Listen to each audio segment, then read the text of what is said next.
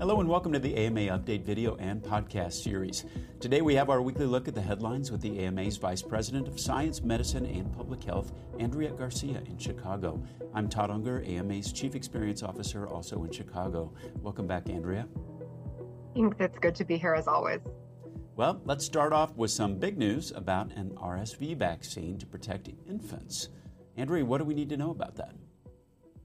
Yeah, last time we talked about the RSV vaccines, we did mention that we were expecting this to be coming. And last week, VRBPAC, which is FDA's vaccine advisory committee, voted in favor of approving an RSV vaccine by Pfizer that is uh, designed to protect infants.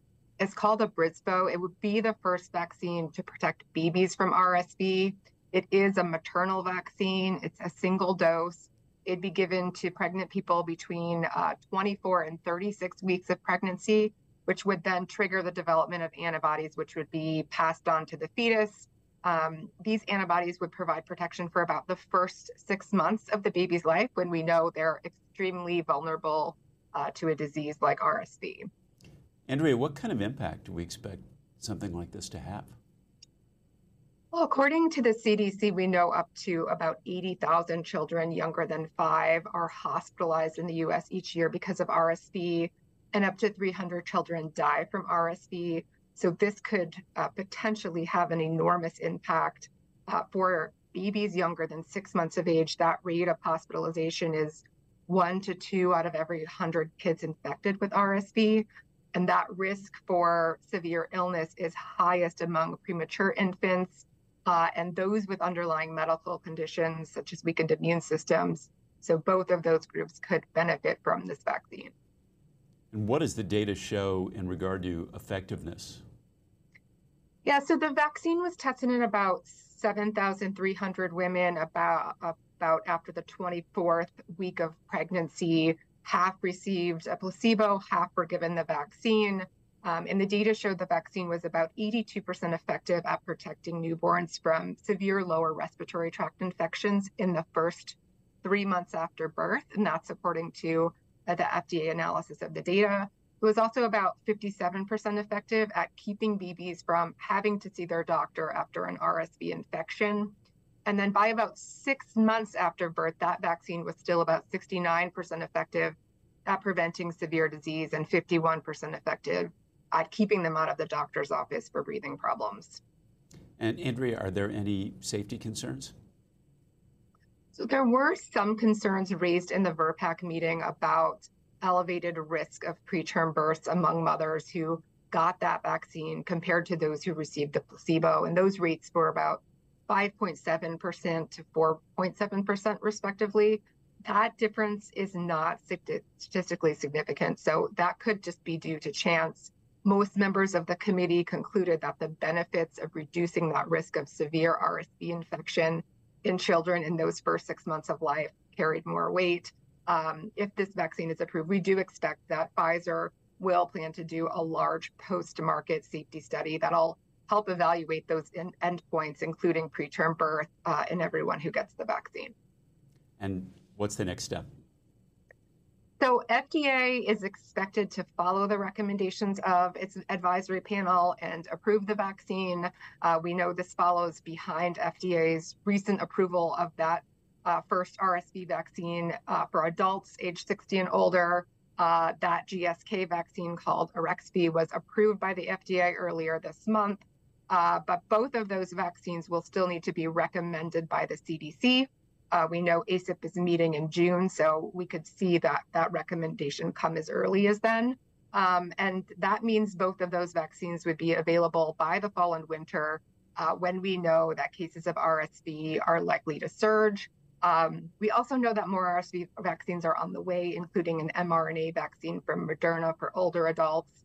Um, that vaccine is currently finishing its phase three trial. Well, that all sounds very promising.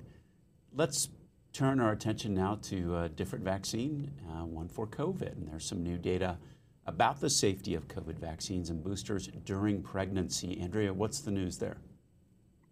Yeah, so there were a couple of new studies uh, published in JAMA Network Open and the American Journal of Epidemiology where researchers were looking at data from over 100,000 pregnancies.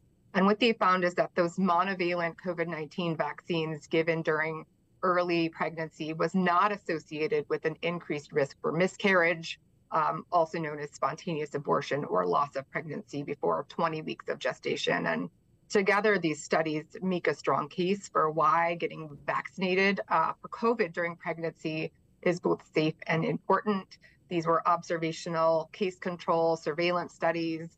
Uh, data was from the CDC's vaccine safety data link, and it came from eight different health systems.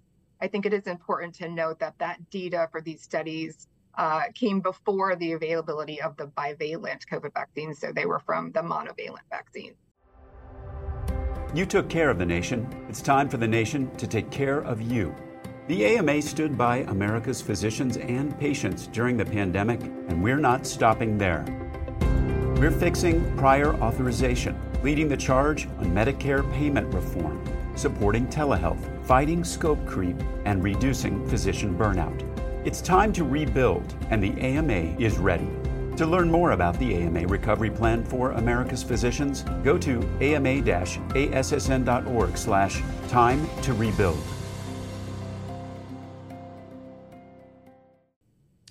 It's probably obvious, but why are studies like this so important? Well, I think one of the barriers to these COVID booster vaccines is uncertainty about the safety among pregnant people. And I think these findings help reinforce the safety of the COVID booster vaccines, including in pregnant populations. And it's important because pregnant people, we know, are more likely to get very sick from COVID compared to others. And uh, what about the effect on the baby? Well, we know that people who get COVID during pregnancy are at increased risk for complications that can affect their pregnancy and the developing fetus. Uh, data has shown us that vaccination during pregnancy also helps protect babies younger than six months old when we know they're too young to be vaccinated themselves.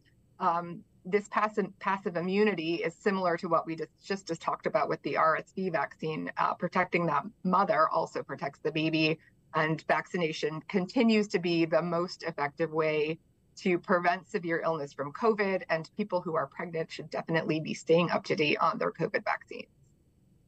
Well, thank you for that, Andrea. Let's uh, move on to virus number three and vaccine number three. Uh, talk about another one that is making headlines. Uh, let's talk about Mpox. We talked about it last week, uh, particularly about a cluster of cases here in Chicago. And this week we have news about the vaccine for Mpox. What do we need to know? Yeah, so the New York Times reported on a couple of uh, observational studies published both by the CDC and MMWR and the New England Journal of Medicine.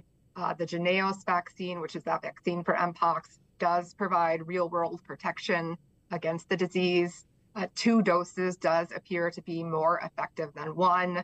Uh, that effectiveness for two doses of the vaccine ranged from 66 to about 88%, depending on the study. Um, and the, the effectiveness of that single dose was about 36 to 75%. Um, researchers also looked at intradermal dosing, which involves giving that vaccine between the layers of the skin rather than underneath it um, and that it requires just one fifth of the dose. And that provided protection roughly equivalent to the conventional subcutaneous injection. Um, the vaccines had not been widely used before last summer's Mpox outbreak, and certainly more research is needed to determine how well that vaccine works in immunocompromised people, um, how long that protection lasts, and again, that variability on how the vaccines are the vaccines are administered. Andrea, is this the first time that we have real world data for this vaccine? Yeah, so if you recall, uh, Jynneos was initially intended a, as a two dose subcutaneous vaccine uh, to be administered 28 days apart. But, but, if you recall back to the early days of the Mpox outbreak, those vaccine supplies were very limited. Uh, we saw officials sort of deviate from that intended regimen. Some had been administering a single dose of the vaccine um, and some studies had suggested that could provide considerable protection. And then last August, we saw federal officials provide an EUA for that intradermal dosing, and that was intended to stretch that availability of the supply. Um, there had been little evidence until now regarding the effectiveness of these strategies, which were based um, largely previously on human immu- immunologic and animal studies and not on the real world experience of patients. Well, it sounds like this is good news and it's coming just in time. Yeah, I think the findings are good news. Um, they're coming at a time when people are going to be gathering for festivals or other events, and we know that that will mean more opportunities for transmission. Uh, Dr. Christopher Braden, who's uh, the Mpox incident response manager at the CDC, uh, said in a recent news briefing that the outbreak is not over. We need to remain alert and we need to continue our prevention efforts. Uh, we know public health experts and officials are urging people who are at risk to get vaccinated before Pride events begin next month. And although we know vaccine induced immunity is not complete, uh, we do know these vaccines continue to be one of the most important prevention measures, and they can certainly help reduce the severity of symptoms. Absolutely, and that again is good news, and something we will keep an eye on uh, on Mpox, of course, throughout the summer. Andrea, thanks so much for being here. That wraps up today's episode. We'll be back with another AMA update soon enough. You can find all our videos and podcasts at ama-assn.org slash podcasts. Thanks for joining us today. Please take care.